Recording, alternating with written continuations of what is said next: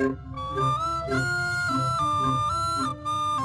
Olá, amigos! Namaste, Kamuipan, Rimpoche. Saudações a todos. Sejam bem recebidos aqui neste espaço de cura que é o Grandes Mistérios da Desumanidade.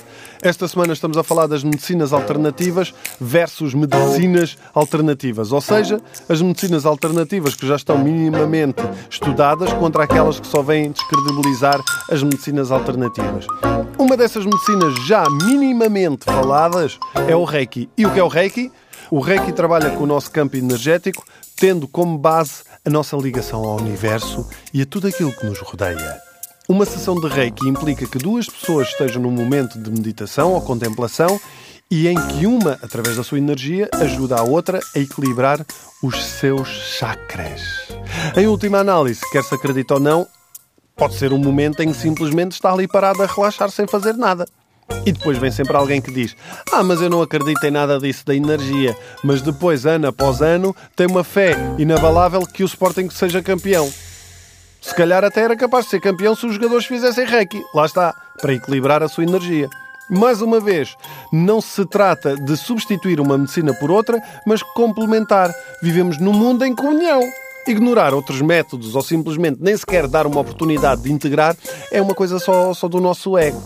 Há até estudos científicos que provocam que o Reiki pode ser usado como método para controlar a dor e stress pós-cesariana. Uma sessão de Reiki em enfermeiras diagnosticadas com o síndrome de burnout tem efeitos benéficos sobre a concentração de imunoglobina e a pressão arterial.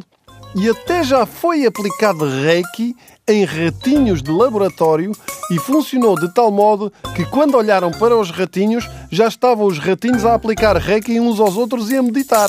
Pronto, esta parte é mentira, mas tudo o resto é, é verdade. Qualquer pessoa pode praticar Reiki até de forma simples, respeitando cinco mandamentos que dizem: só por hoje, não se zangue, não se preocupe, seja grato, trabalhe com diligência, seja gentil para as pessoas. É sim, eu não é preciso ser bruxo ou acreditar em cenas fora do nosso plano para perceber que isto faz bem, certo? O meu pai é alto praticante de reiki, mas ao contrário, a única forma do meu pai ser gentil para alguém é num velório e é com o morto nos primeiros 5 minutos.